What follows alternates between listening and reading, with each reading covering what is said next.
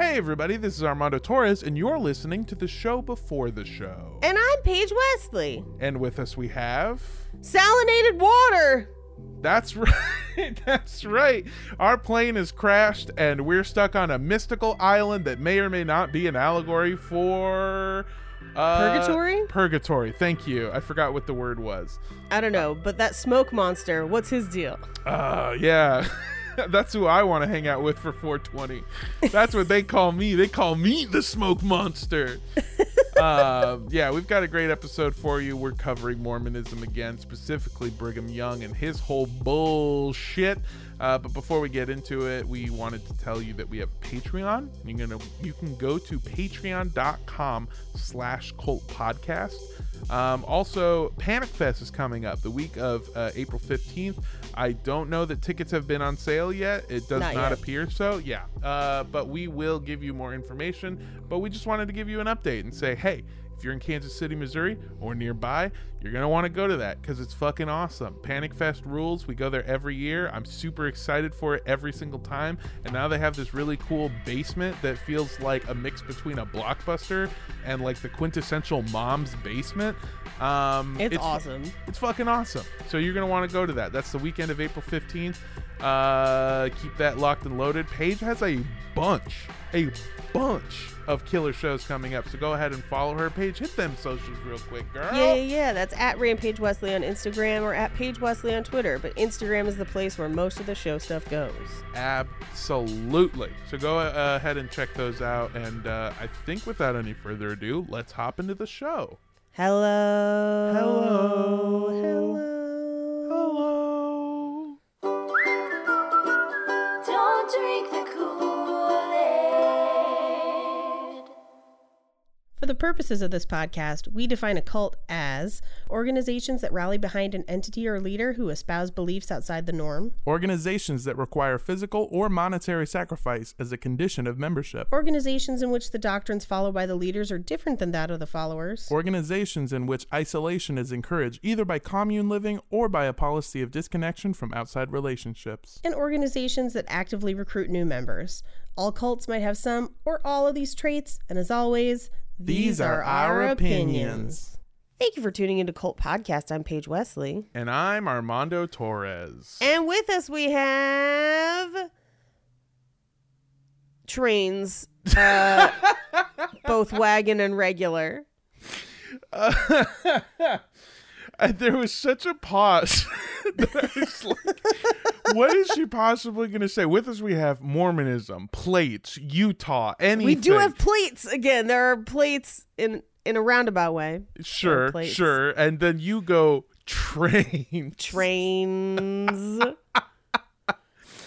Okay, hell yeah. I'm excited. You texted me a little bit uh, last night about how crazy that this episode was going to be in Yeah. terms of uh, just general racism and uh, uh, w- craziness. And you said, but, but here's a silver lining.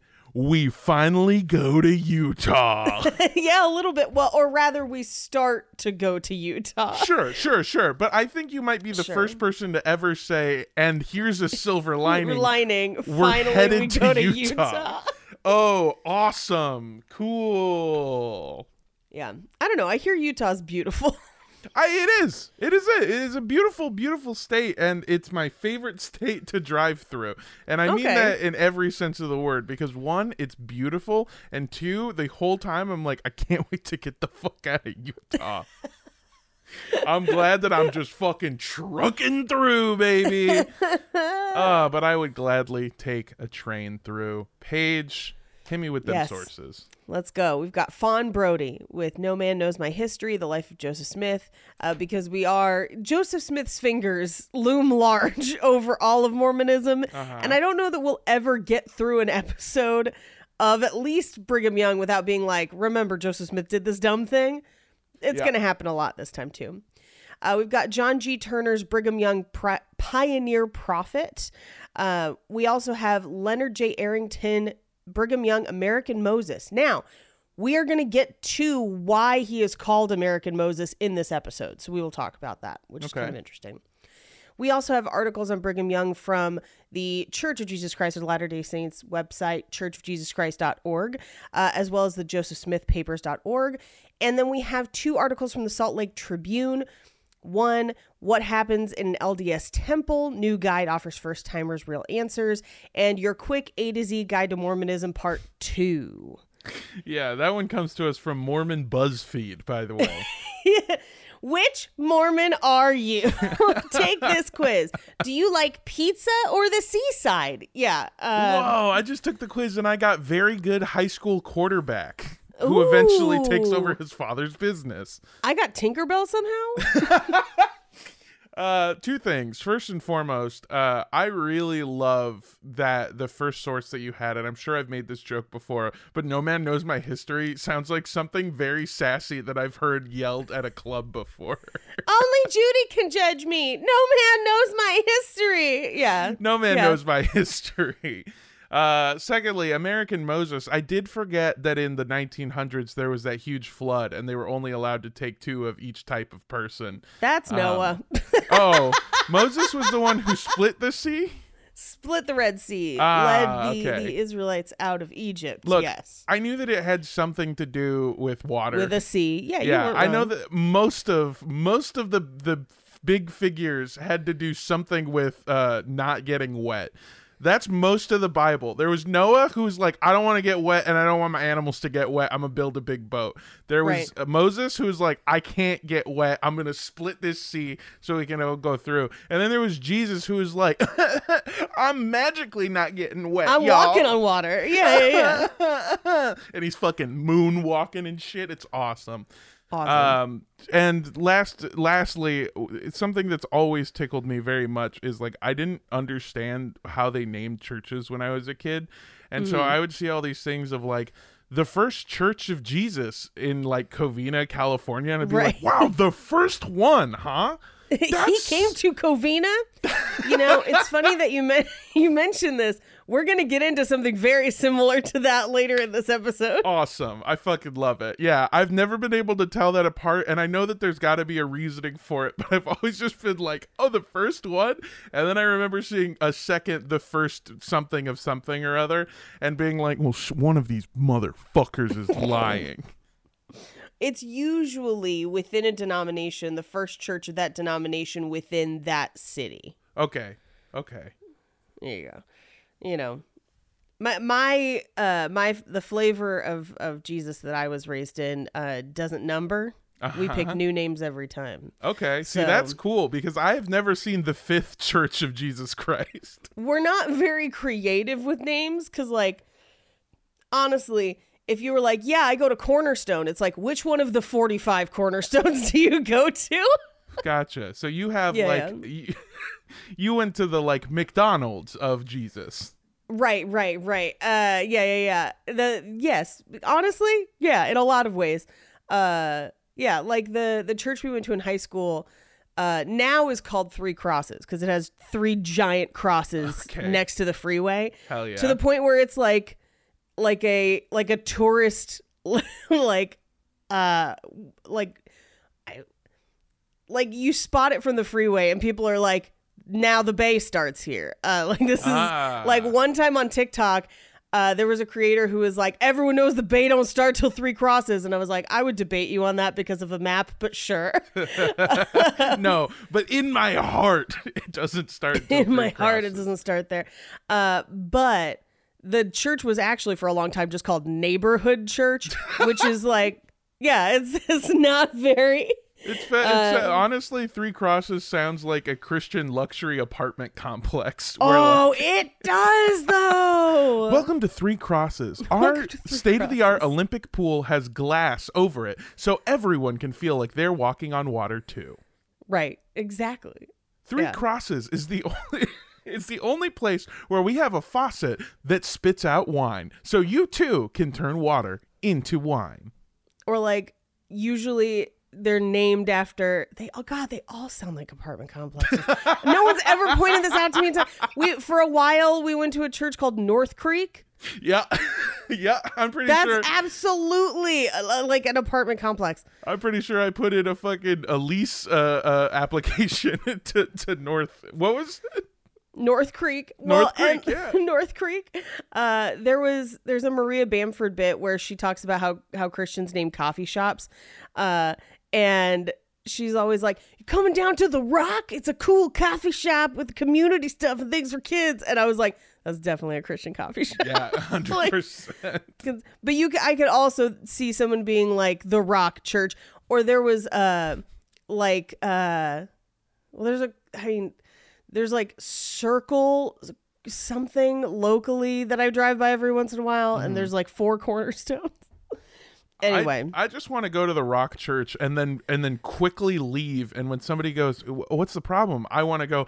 I thought this was a religion dedicated to Dwayne the Rock Johnson. Rock Johnson. I gotta get the fuck outta cooking, here. and I have been redeemed. Uh, yeah, I'm now every now I'm just like rifling through all of the churches I know that sound like apartment complexes, and my life will never be the same. It's gonna And crack me up forever. It's I think fucking really all funny. of them. This is the first studio apartment of Jesus Christ. Oh my god. Where do you live? Over at Jesus's arms. Uh, Oh, it's rent controlled. Uh, Hey, look. anyway. everyone knows rent and don't start till the three crosses, baby. Oh, you've definitely seen them because I know you've been to the Bay. You've oh, probably absolutely. driven past them. I have, I have a hundred percent. I know what you're talking about. That's what's oh, wild to me. because they're fucking massive. Yeah. They're huge. yeah. And there's three of them. Okay, all right. Sorry.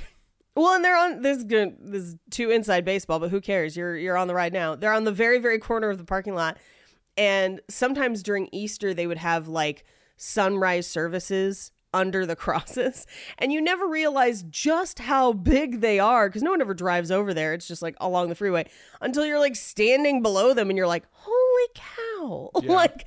What, they built these in like the 70s. like this is huge. this is only sort of related, but it, it, it feels like the same vibe of like today, this morning.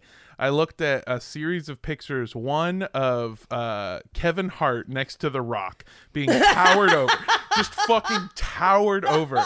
And then a second picture of The Rock next to Shaquille O'Neal being fucking also towered over.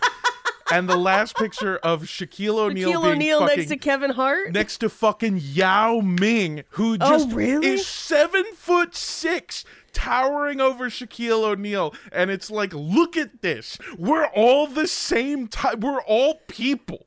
We're all the same type of thing. And we can be so different. Anyway, I imagine that you felt like Kevin Hart standing next to Yao Ming, is what I'm trying to say. uh th- this is going to be a startling revelation so i've been in kevin hart's vicinity before Huh? uh, and at the time i remember thinking like he's not that short. I mean he's taller than me. Like it's just because i i'm so short yes. that i'm just like yeah he seems normal height. Yeah, Kevin Hart is the same size as my abuelita, who is like, I think three feet tall, maybe. oh your abuelita and i have that in common. Um let, should we get into this Yes, episode? I know this went off the rails immediately but anyway we left off last week. Joseph smith is dead and three years after his death brigham young takes more than a third of the existing mormons as part of his offshoot and becomes quote first president. Now that's not necessarily first first. There have been other presidents. It's like more of a title but he is at this point air quotes first president on december 27th 1847 now during that time that official date of 1847 from 1845-ish when joseph smith dies to 1847 a lot of shit happens we're going to cover most of it in this episode so one of Brigham Young's first orders of business was to complete the temple in Nauvoo. If you remember correctly, he was the main contractor, he was building it. And Nauvoo, kind of inconveniently, is in Illinois, but it is very close to Missouri. Uh, and Missouri is pissed, not fans of Mormons. Illinois, starting to not be fans of Mormons. They seem to bring a lot of drama, they seem to bring a lot of issues. not huge fans. Not to mention that they have just gone through this debacle with Joseph Smith dying and being trying to escape prison and any number of things. So Joseph Smith gone, Brigham Young trying to establish the temple and get everyone excited about the temple because he's like, hey, I know it's been rough. I, he's like the the adult that comes in and calms everyone down all the time, you know, because Joseph Smith was like the con man. So he comes in and he's like, I know it's been a weird few months. and everyone's like, You have no idea. You married half of us. and then that guy died. And now half of us are widows who are now also married to you. A lot of shit's going on, guy. Yeah, the last dude got shot in the face and then went, ah, I got shot in the face and died No. falling out of a window, my guy. Yeah. Mm-hmm. Mm-hmm. So he finishes the temple and begins having what is called temple endowments.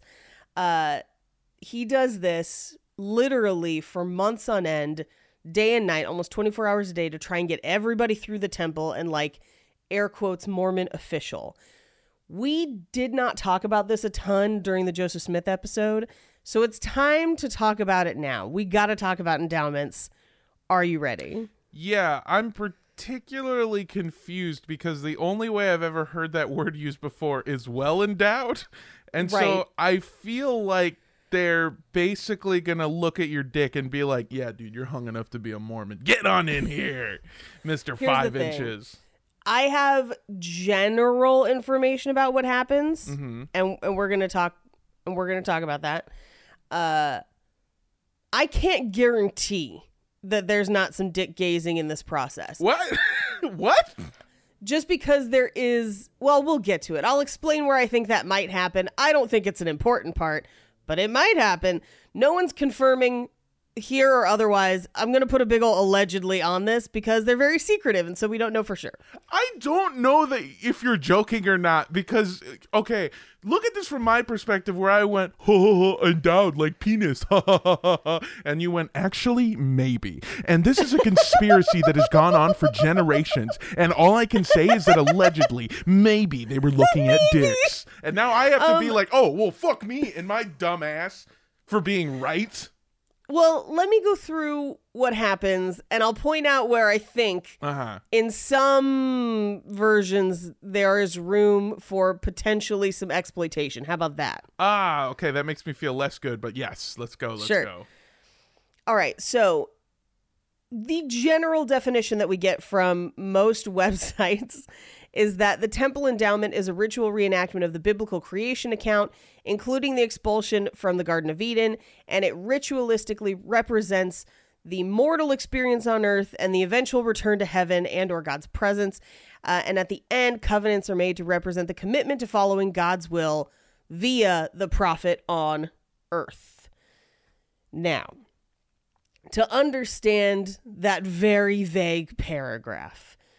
We got to talk about some Mormon beliefs that we have barely we've touched on, but we got to like dig into it today. So, Joseph Smith's doctrine dictates that not only was Zion the essentially heaven on earth if you want to think about it, the the millennial kingdom in Jackson County, Missouri on earth, but the Garden of Eden was too. Now, uh, I don't know how familiar you are with the creationist myth as it is described in the Western Bible translation that most Christian churches in the US and UK use, um, and, and other places in Europe too, but predominantly North America, Europe. Uh, but we have to talk about it because it has some differences. Now, if you grew up in what I will call a non denominational or generic flavor of Jesus, uh, you were probably taught, as I was as a child, that the, mo- the Garden of Eden used to exist where the modern day confluence of the Tigris and Euphrates river system is, which is essentially modern day Iraq.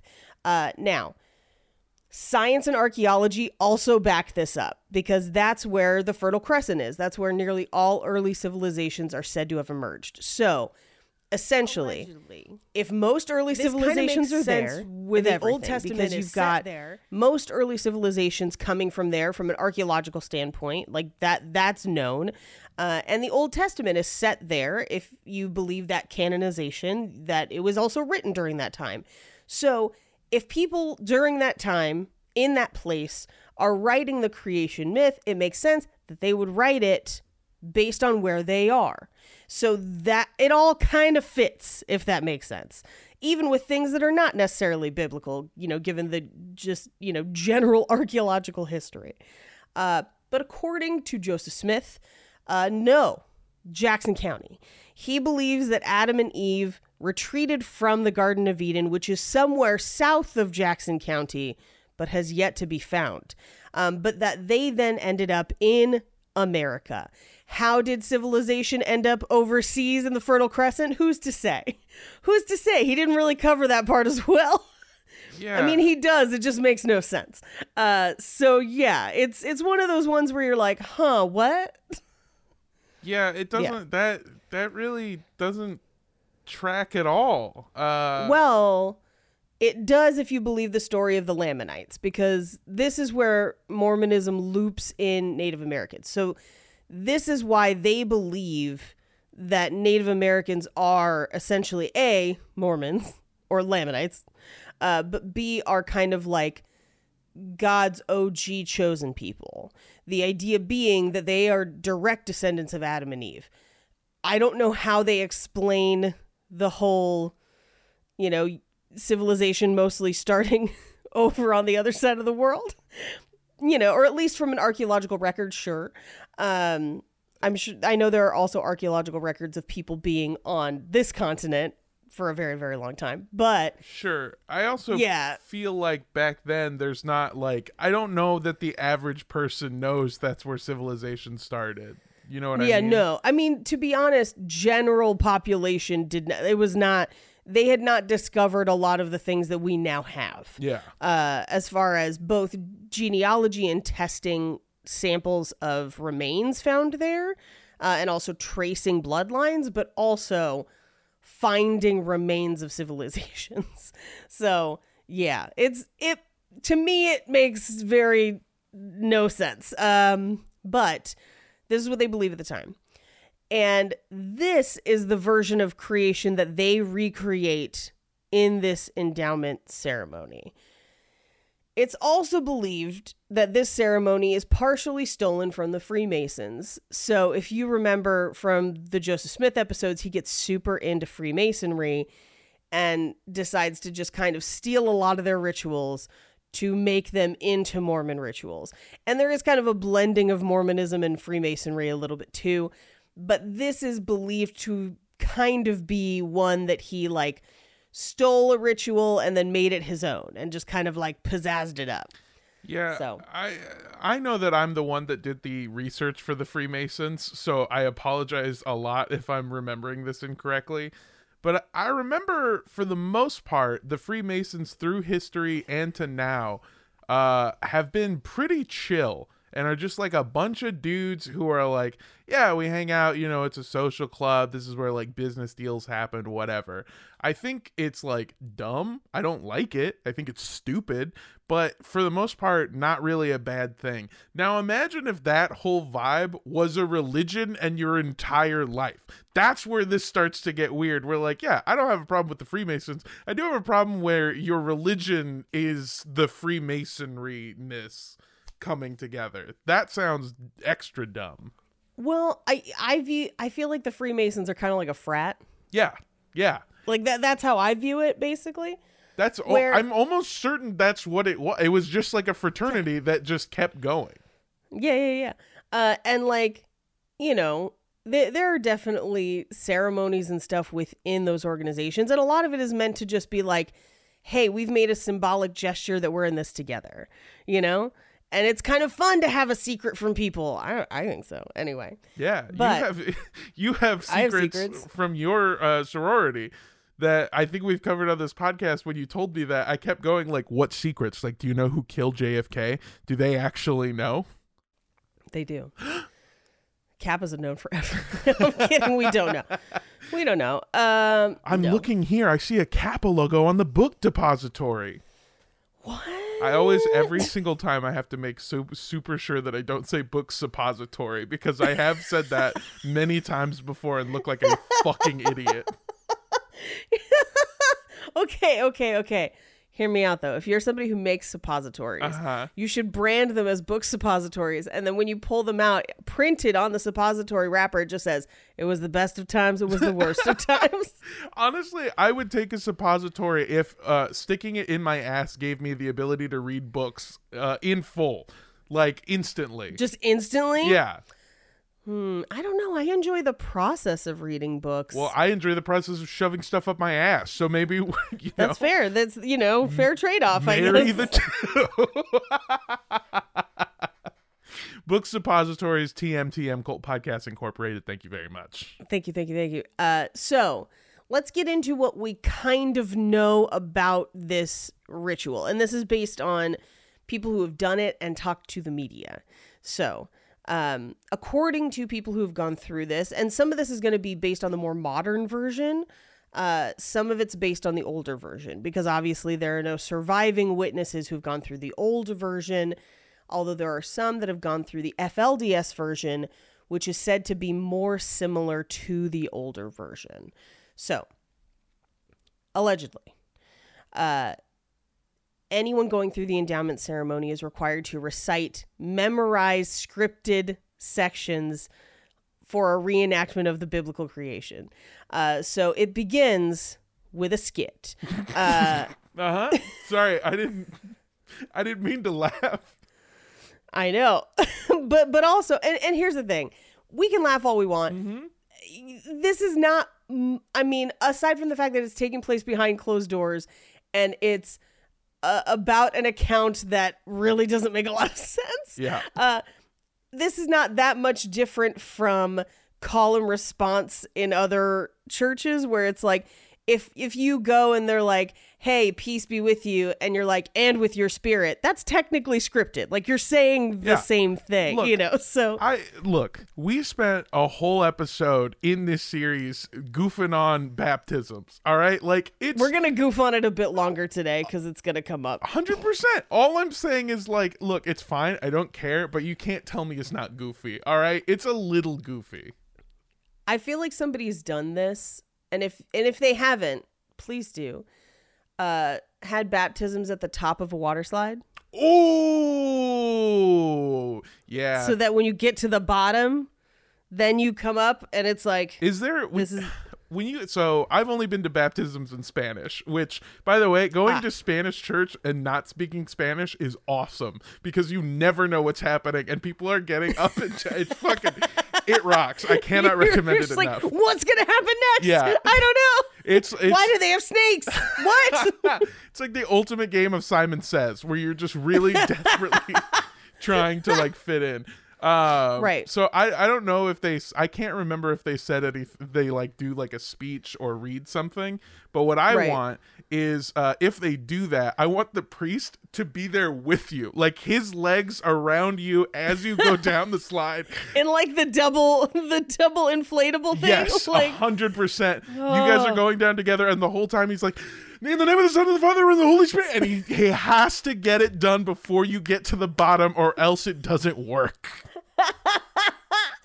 I'm just picturing we we have a lot of street preachers here in Spanish, and it sounds almost like auctioneers sometimes because a they have the gain turned up way too high on those microphones, Yeah. so you can't understand any of it. Those speakers are blown out.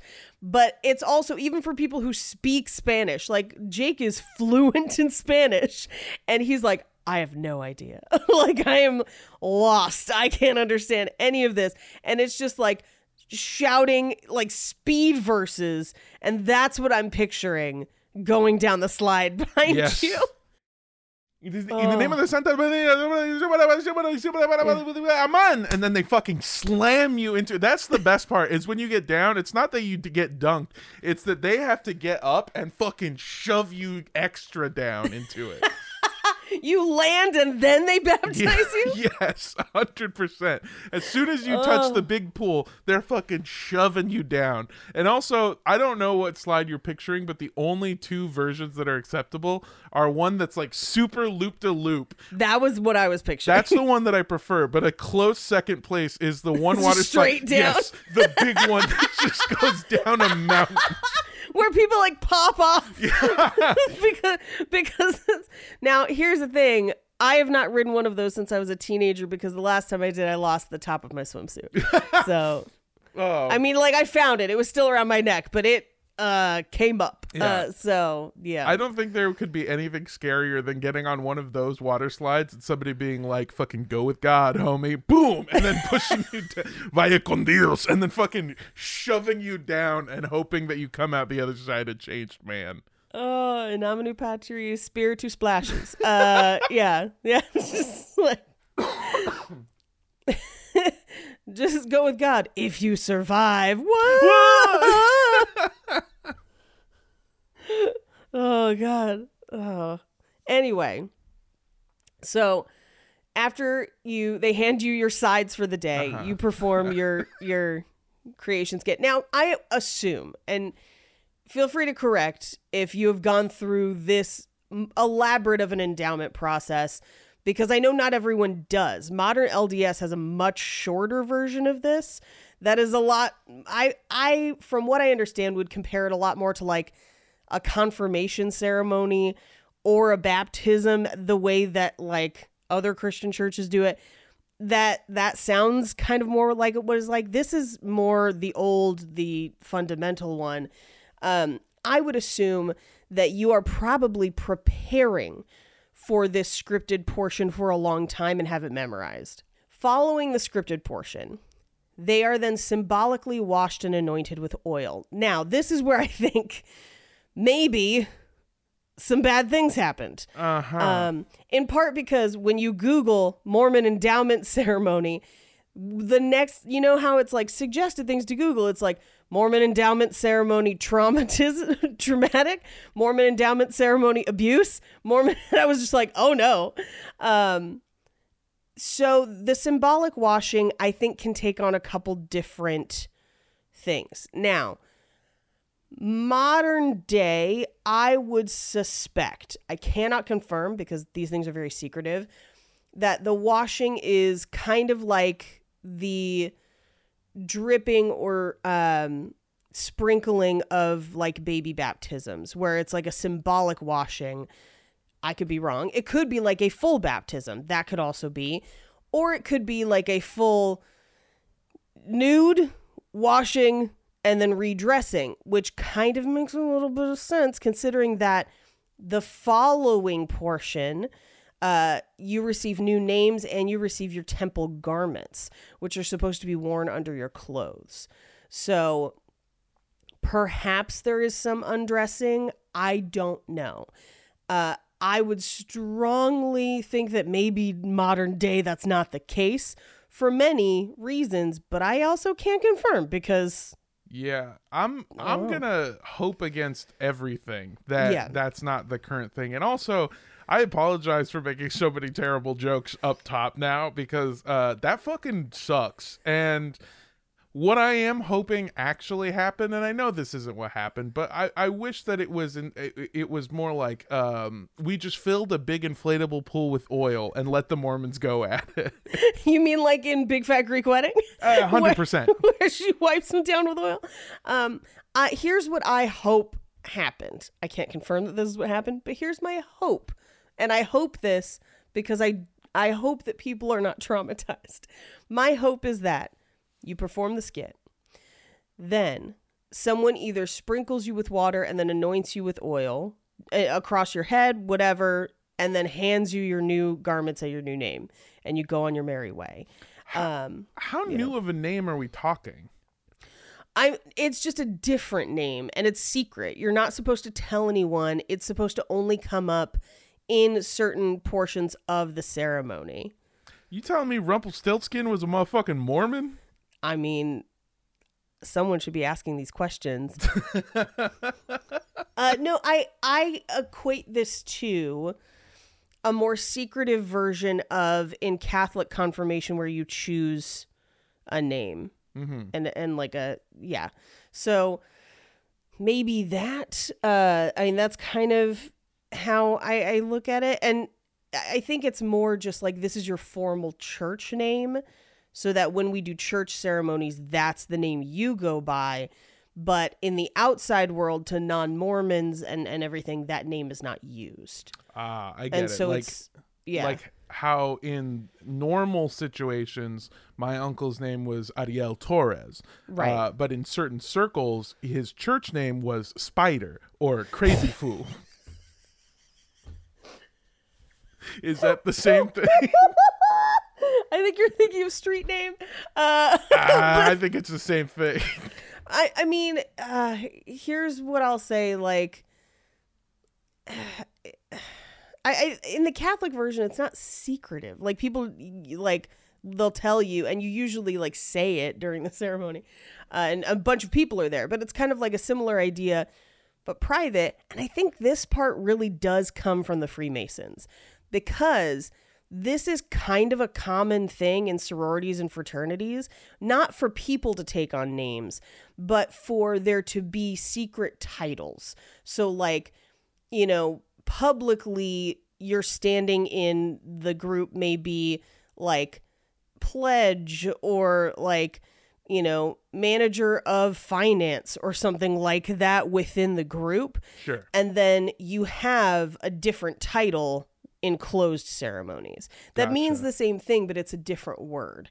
And I think that is kind of similar to what this is. I think that's maybe where that comes from. So, yeah. I don't know. But it also, there's a lot of instances in the Bible of people getting new names. That's really common, That's really especially after baptism.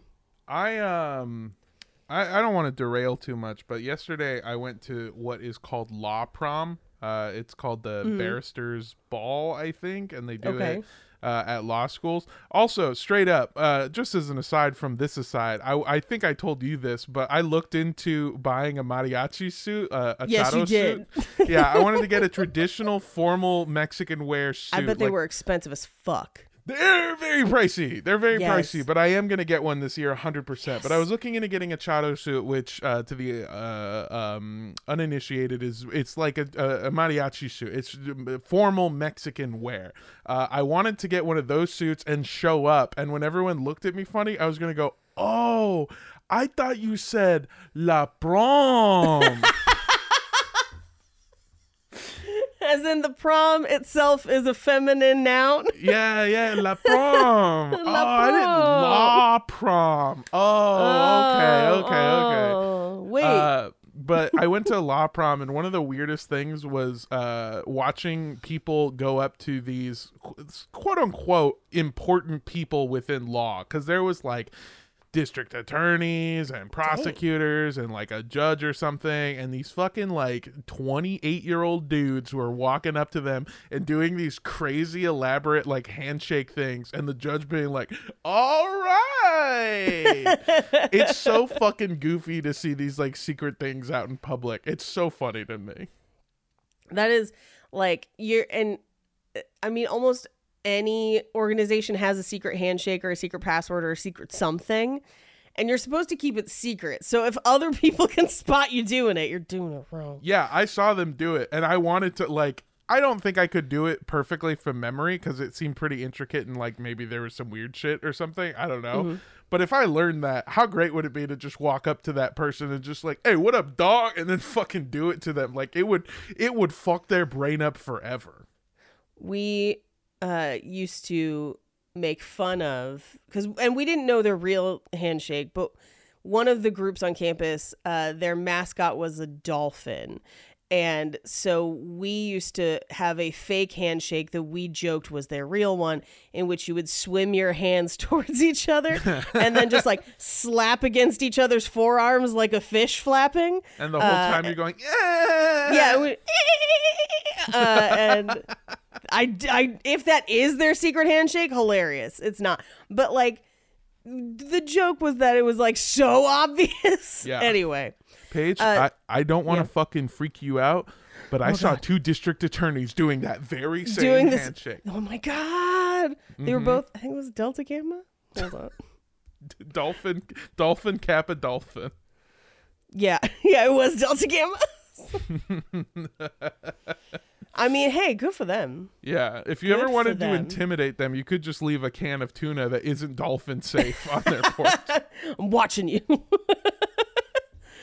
oh man. Anyway, so once they have their new names and their garment, they are then taught symbolic gestures and passwords required to pass by angels guarding the way to heaven. So they have to learn like the angel handshakes and gestures. When they said gestures, I just pictured them being like West Side and then being like, go on through. West Welcome. Side Garden. Oh, you Eden. could do the blood one? Go through. Go ahead. That's that's what's that's what they don't want you to know is that if you can do the blood sign with your hands, you get into heaven Dude, I can't fucking do it. You popped it up immediately. immediately. my fingers are not that dex- that dexterous. Yeah, I uh I want to make a new movie called All Bloods Go to Heaven. oh, and it's the exact same as All Dogs Go to Heaven, but it's just a bunch of bloods. Uh, so at the end, after they learn these symbols and receive their garments, they're then asked to make covenants to serve God and his his prophet on earth. Now, again, modern day, from what I have heard and read, and again, this is very secretive. This seems to be a much more compacted process that is not as elaborate and not as um, potentially uh, exposed. I could be wrong. But this ceremony was a requirement. It's a prerequisite for anyone choosing to serve as missionaries or as part of the Quorum of the Twelve, or celestial marriage, which is a marriage that continues into the afterlife, which is rough when you're just like, take my wife, please. Yeah. Even that, like, can't get away. Uh that's is that for and that's for all of your wives. uh, usually it seems like they pick one. Oh. and I think it's the Oh. first. I could Okay. be wrong. At least at this time, like Brigham Young's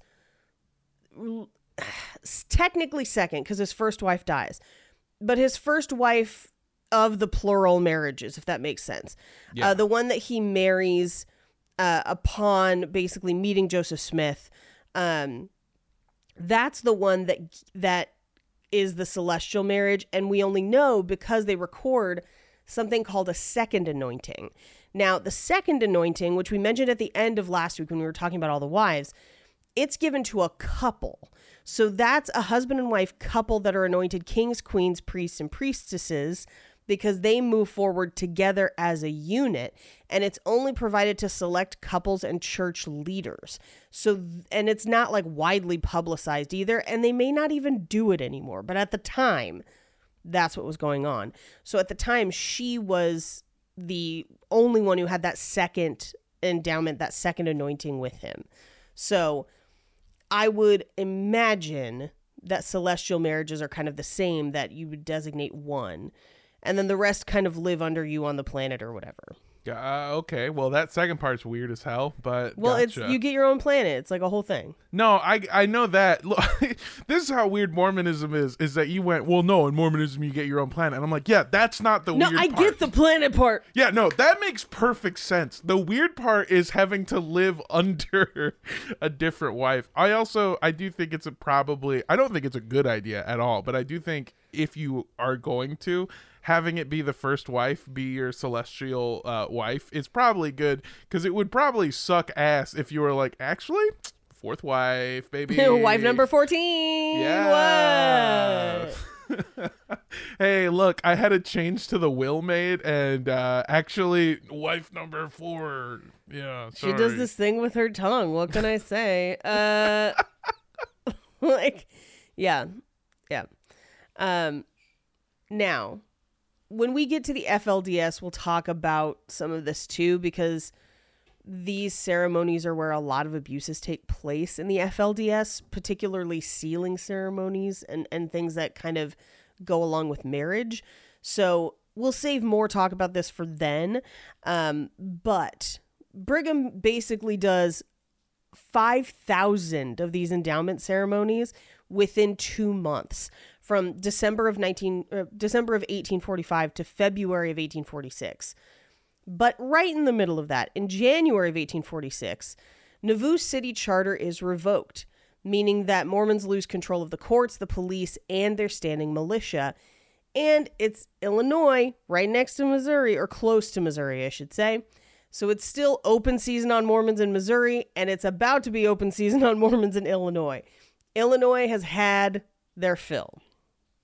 Now, Brigham Young sent messengers to any Mormons living on the outskirts of Nauvoo. He was basically encouraging people to move to Nauvoo to try and bolster their numbers, thinking like, hey, if we outnumber them, there's not much that they can do.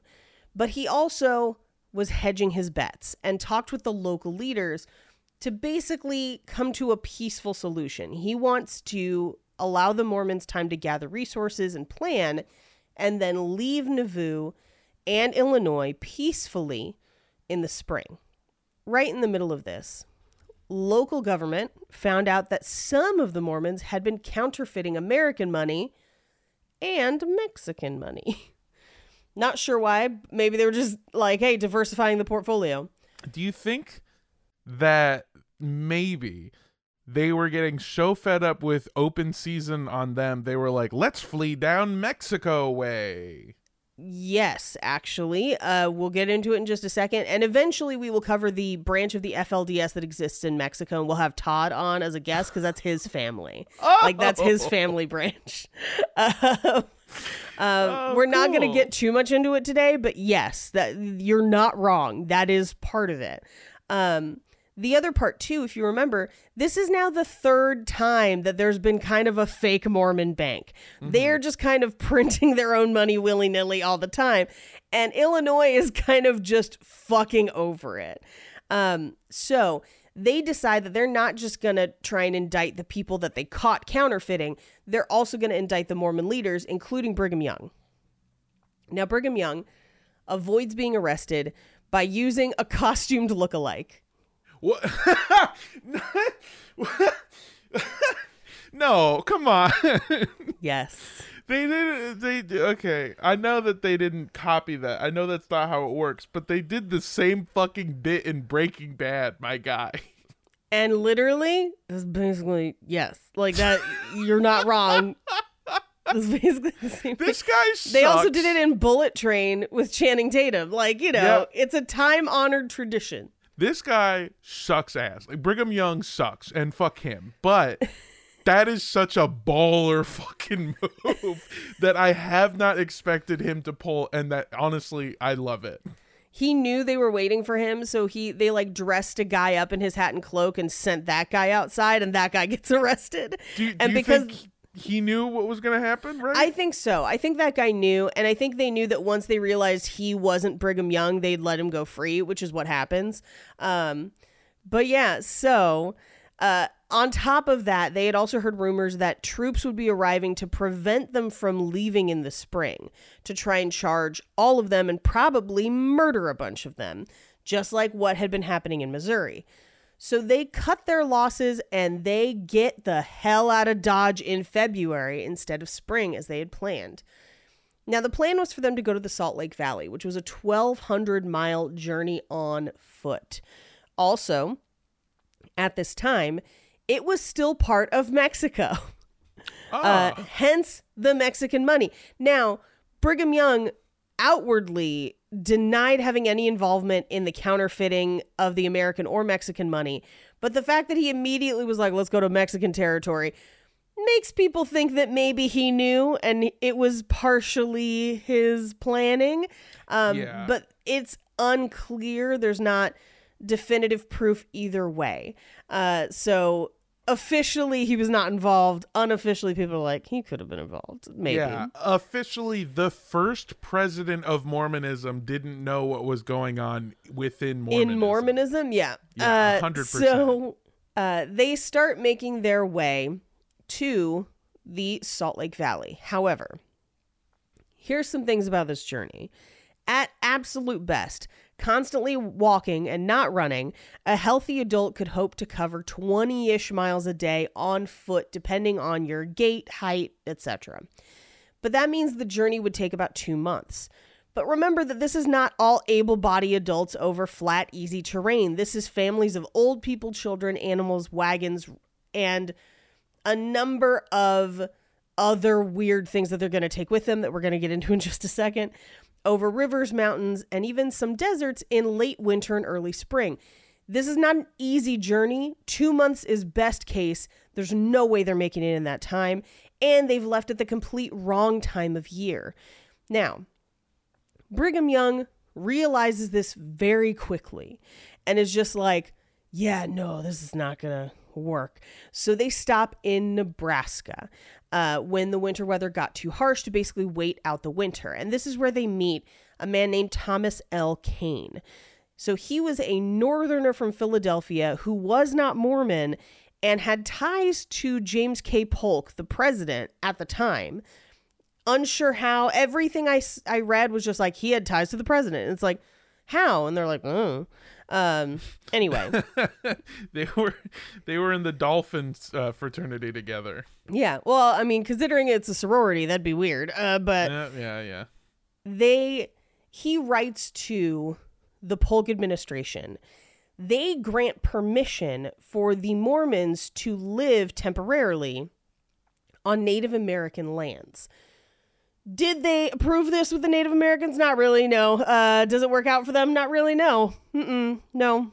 Yeah, yeah, I saw that. As soon as you said that, I was like, "Oh, wow, that's cool." That they probably went to the Well, of course not. native tribes and worked out a. They didn't do that, did they?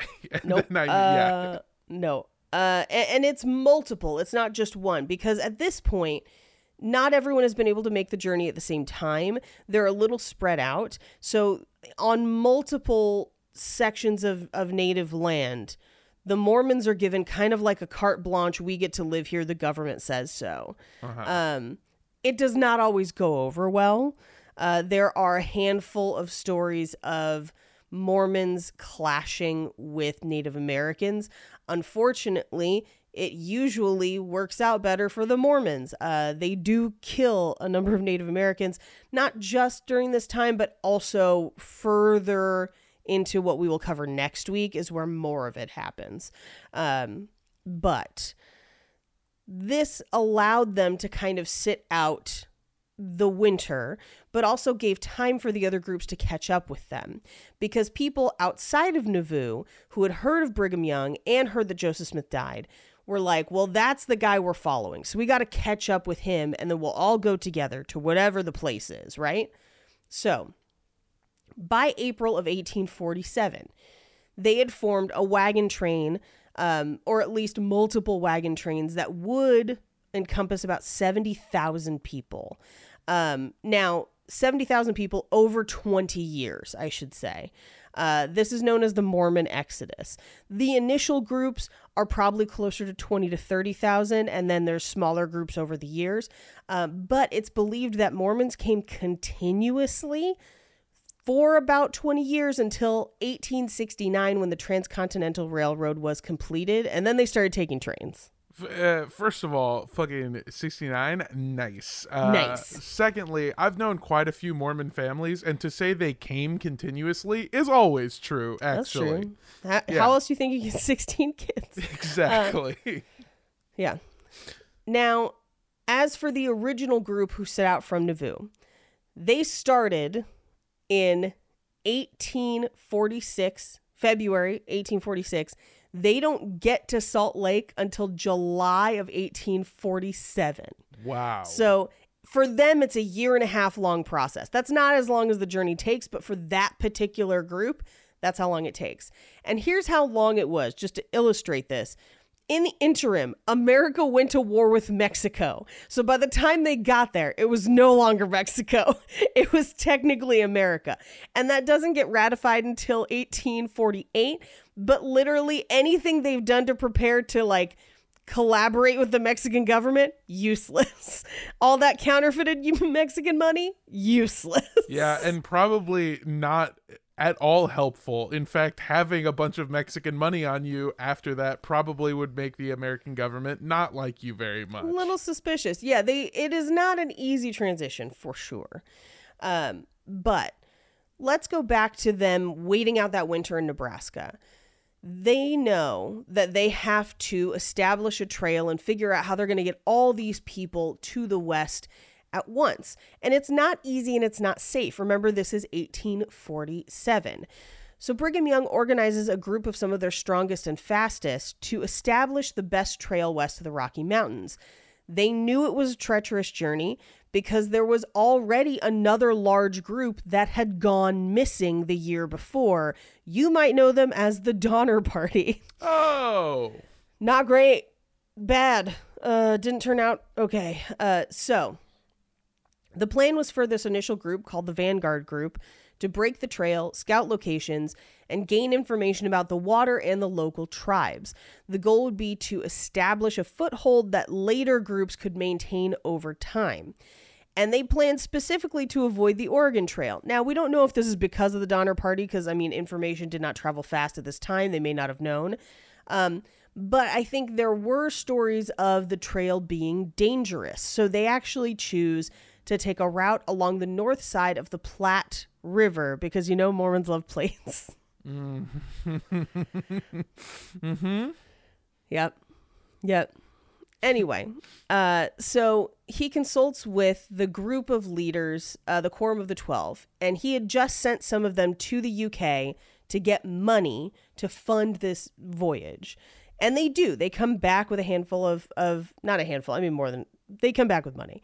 Uh, so it's enough to finance sending a group of 143 men including three enslaved men because you know racism uh, and the mormons played fast and loose with their views on slavery where they basically were like no we're anti-slavery unless you're already enslaved in which case nothing we could do about that right? Let's take them like it's it's real fucked up. Um, but this also includes eight members of the quorum of 12 which were the leaders three women and two children. So they would be fairly fast. There's not a lot of women and children with them. Not that women and children are inherently slow, but at this time, managing children, they can only walk so fast. It does limit your capabilities. So the fewer of them that you have, the faster the train goes. Also, I, I do want to say straight up, children are slow as shit. They're Yeah, uh, children a, are slow as hell. A fucking nightmare to travel with. Even now, you ever go through an airport with a Oh child? god.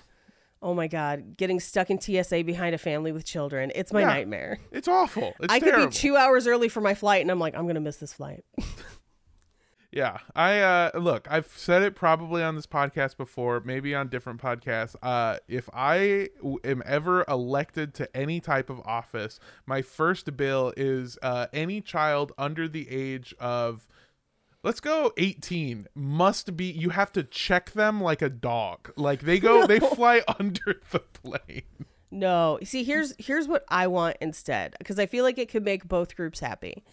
Uh, I feel like I could. I want the option to pay extra to be on child-free flights. I'll gladly do it. Take my money. This is my other request that I have definitely said on here before, which is let me go to Disneyland with no children there, please. I have been to Disneyland with no children uh, because I've been there for like a private event at night Yeah. when there were no children. I've done that too, and it's awesome. It's wild. Yeah, it's a whole different experience. But here's the thing, because here's the thing. I know families got to travel. I know you got your kids. You can't help it. They're kids. They got to go to Portland for some reason. Uh, just charge me 20 extra bucks or whatever and have a plane of just adults on business trips and then a plane of all families where there's a whole bunch of kids. Maybe they could play together. Like, whatever. No one has to worry about disturbing anybody because there's just all kids and you get to pay the regular rate. I'll pay extra. And that's that seems fair to me. yeah, I think that that's going to be harder to do, and I think it's actually easier, smarter, and better to just check all children where they fly. They're not going to survive, Armando. well, if they make it, they make it. If they don't, they don't. That's No. the price you pay for traveling with your fucking family. No. They no, put dogs cold. under there. They do put dogs under there. Uh, it's not always great for the dogs. It doesn't always turn out good for the dogs. Okay, then flip it. Then put the children under there and bring the dogs back. Because I like dogs more than I like babies. Oh man. Uh, on our way to Switzerland. No, our- our way to Frankfurt. On our way to Frankfurt, uh, the kids in front of Jake, like their parents were in first class, but the kids were in economy. Which, first of all, fuck you guys. Like, at least sit next to them. Like, what? Really? See, I'm Yeah. that rocks. That's a dope move and a baller just- move by the parents. they just left them in economy and uh the kid had like leaned his his chair was like broken and we already had like no leg room because there was like a cable box under the seat so we couldn't extend our legs and the kid leaned his chair like into our lap practically and Jake had to like get out so I could go to the bathroom and then I was trying to get in. And Jake asked the kid like hey could you move your chair up just a little bit? And the dad came from first class to come yell at Jake for daring to ask his kid to move the seat. And we were like fuck this whole plane.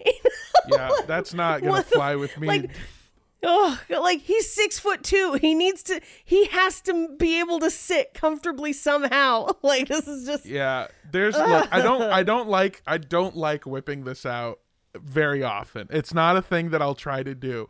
But there is just a beautiful moment that I can pull. Me, Mm-hmm, the giant brown man. Where if that happens to me, all I have to do is the fuck you say to me, and then everything, everything goes away. There's no one wants to deal with a guy with a what the fuck you say to me energy level of guy. Yeah, my Jake usually just stands up and then people are like, never mind. yeah, yeah, yeah, yeah. Yeah, no. That is the. There has been several flights that I've been on where like I'm. So, by the way, I don't. I don't. I'm not bragging about this. I feel bad about this, but like sometimes if I can't get extended legs, my fucking knees are into the chair in front of me. Yeah. and I know that that sucks. I don't like doing it, and I, I hate. that My options are basically like extra man spread, which sucks for everyone next to me, or like have my knees digging in, and it sucks. And I know I've annoyed people. And then what makes me feel better is when the flight's over and I stand up and they have to fucking crane their head backwards to look up at me, and they go, "Oh, okay, never mind. Yeah, yeah, yeah. all yeah. good, Yep. all chill." All chill. Anyway. And so, then I lean down and I go, "What the fuck did you say What'd to you fuck you say?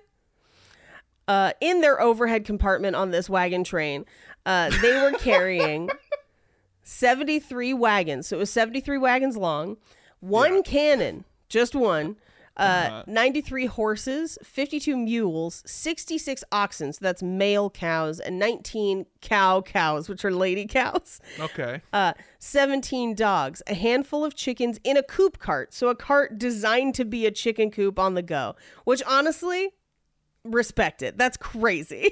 but that's how they had eggs and shit. Um, and they had enough supplies to last a year. They were divided into 14 groups of just a couple wagons each, each with a leader to make sure that the groups could keep up.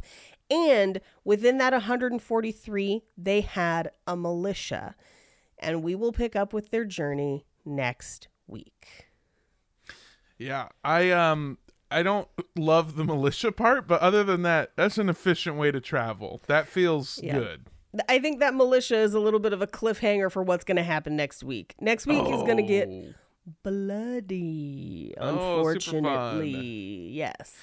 Ugh, you know what? That's what's missing from travel these days. I say that Hand to hand combat?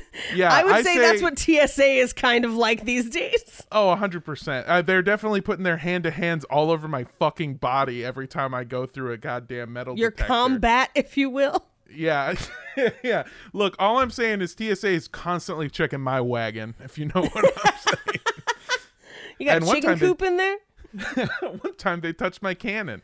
So uh, I, I- what I guess what I'm saying is that uh, in terms of bringing back violence to travel, I'm not saying that you should be required to kill somebody, but I am saying that before a flight. An hour before, we have fights, and that's how we decide who gets Who gets on the plane? Who? No, no, no, no, no. Everyone gets on the plane. That's how we decide who gets the exit row. Oh, you think you're capable enough to help the entire plane? Then fucking fight me for it, dude. I here's the thing. I would never fight you for an exit row. That's all you. But I will actively try to sit in an exit row if it's a crowded plane, knowing mm-hmm. that it's a, a roomier seat. Because like some people don't like to sit there. They freak out and they're just like, I don't like the pressure or I don't like the fact that the seat in front of me is so far away so I can't get to my backpack. I don't know what it is, but Yeah. I don't mind. So I'll sit in extra rows all day long. I do like that thought of like I, I might crack under the pressure because 100% the plane goes down. They're like, you have a responsibility to help everyone. Fuck everybody. I'm, I'm first on the slide. Let's go. Yeah, first in, first out, baby. I'm done. I'm gone, and I have my laptop with me. I didn't check a bag. I'm Yeah. fucking surviving. I'm I'm watching Lost right now, and I am so ready for uh to get stranded on an island. It's not even a bit. I just started watching Lost. Never seen the show. Uh, I know how it ends. Uh, everyone does. It's a meme at this point, but I am enjoying the show thoroughly. But every so often, uh, like they talk about, like, oh, we're running out of fresh water or something, right? And so I've learned how to desalinate water just because I watched Lost and went, well, what if that happens to me? I need to know how to drink water. Um, spoiler alert, it's super hard and it's gonna suck ass, but now I know how to do it. Yeah, you have to like boil the salt off, right? No, that's what I thought too. Oh. So what you're supposed to do is you're supposed to you okay, you basically take a big container and you Mm-hmm. fill that with salinated water. And then you take a smaller container like a cup and you put it in the center of it, but it's empty. And then you cover the entire thing with like plastic wrap and put a rock in the center of the plastic wrap uh, so that it sort of bends down a little bit. And then you put the whole thing in the sun. So that way the water will evaporate and go up Into and the then cup. drip down into the cup. And that's how you desalinate. And it leaves the salt. Okay. Yeah, I also I also thought you boiled the water because that uh, but that's how you make clean water. So I think actually technically You boil it first. you're supposed to desalinate and then boil. It. And then boil it. Okay. Which you're losing a ton of water both times. So the process sounds like it's going to suck ass, which is why instead I check a bag with 47 bottles of uh of Voss water. And it's definitely And you gonna- lose it every time you go through TSA. They're just like, sure. Yeah. Uh, if they put my shit through an X-ray, it looks like I'm smuggling fucking uranium. I just have a bunch of big long rods in my bag. Um, maybe that was the wrong phrasing for that. Hey, thank you so much for listening to our show. Please support my bill to check all babies. That's right. We're gonna put them under the plane. No, no, no. Support my bill for us to pay extra for child free flights. Let's like duke it out. Which one do you want? Yeah. Are you voting for Bill? Uh, let's say Bill Check, which is it sounds like a football player. Uh, where that's where you check all babies, or are you? Look, I almost did you dirty right there because I was gonna. I was trying to think of what it could be, and I was like, the segregation bill. no. Uh, I was going to No. say bill spend. bill spend is pretty good, or the family flight bill is The pretty The family good. flight bill. There you go. That There sounds go. much more. That sounds much more friendly. The family flight bill, or uh, what I'm calling the peaceful flight bill, both get you the same experience. But I want to hear your thoughts. Go ahead and send that to us. Um, uh, we'll give you the socials here in a second. Hey, if you want to talk to me, if you want to see what me and my platform is all about, other than putting children underneath a plane, apparently, um, you can find me on all social media. That's Instagram, Twitter, TikTok, fucking Twitch, baby, all that fun stuff. At Mando does stuff. That's M A N D O does stuff. All one word. Uh, I am going to be in Austin, Texas this month. Uh, probably doing a couple of shows out there. I'm also going to Boston, Massachusetts. Boston. Boston, I'm gonna eat some fucking Dunkin'. That's not Get none of that. Dunkin' guy. yeah, Burglar smuggler. cat khakis. There we go. I'm ready to go. Uh, I'm going to Boston. I'm going to Austin. Uh, and then uh, you can find show dates for the stuff that I have going on out there on Instagram. Again, that's at Mando Does Stuff, M A N D O Does Stuff. Thank you. I love you. Good night. Goodbye. Good luck. Mwah. Hey, it's your girl Paige. I'm here every week. If you want to hear my voice more, you could listen to Horror Virgin and Romancing the Pod. And if you want to hear my thoughts and not my voice, you could listen to Ship Hits the Fan. Uh, if you want to see me live, March 23rd in Los Angeles in Culver City uh, at Jam in the Van, I will be battling uh, in the Bay versus LA roast battle. It's going to be a blast. It will sell out. Tickets have not been released yet. Um, but as soon as they are, keep an eye on Instagram and get on it. They sold out within like a day last time. So uh, keep your eye on that. If Then- you've always wanted yeah. to see that type of show and Paige in that type of show, you go to this one. It's gonna Yeah. rock. It's going to be amazing. Uh, but if you are not in Los Angeles, if you're in the Bay Area and you're not going to be in Los Angeles in March, then check me out at Cobb's in San Francisco, also battling Bay versus LA on 420, my dogs. That's going to be a kick ass show as well. As soon as those tickets are released, I will also post them. In between those two shows, we will be at Panic Fest April 15th. Uh, as soon as tickets are available, we will post those also. Uh, and if you are in Tokyo, I will be there in early June. I'll post more details as I have them. Uh, but yeah, other than that, uh, you can follow me on Instagram at Rampage Wesley, uh, as well as TikTok or Twitter at Page Wesley. Love you so much. Bye. Yeah, and we'll have more information about Panic Fest, uh, which is going on that weekend of April 15th. Uh, that's going to be in Kansas City, Missouri. And a special announcement if you are in Delaware, fuck you. That's all. We're already New Hampshire's least favorite podcast. yeah, they can both eat my ass. How about that? Right. If you're in New Hampshire, if you. If, whoa, that wasn't right. Cut that out. If you're Are in you New Hampshire, to be in New Hampshire? if you're in New Hampshire, suck my butt, you bitch. hey, hey, we can't just be fighting with whole states at this point. But if we're gonna, Arizona. What's Uh-oh, I just- no, I'm kidding. I just got an email from the governor of New Hampshire. It says, "What the fuck you say to me?" Calm down and cry about it with Rhode Island.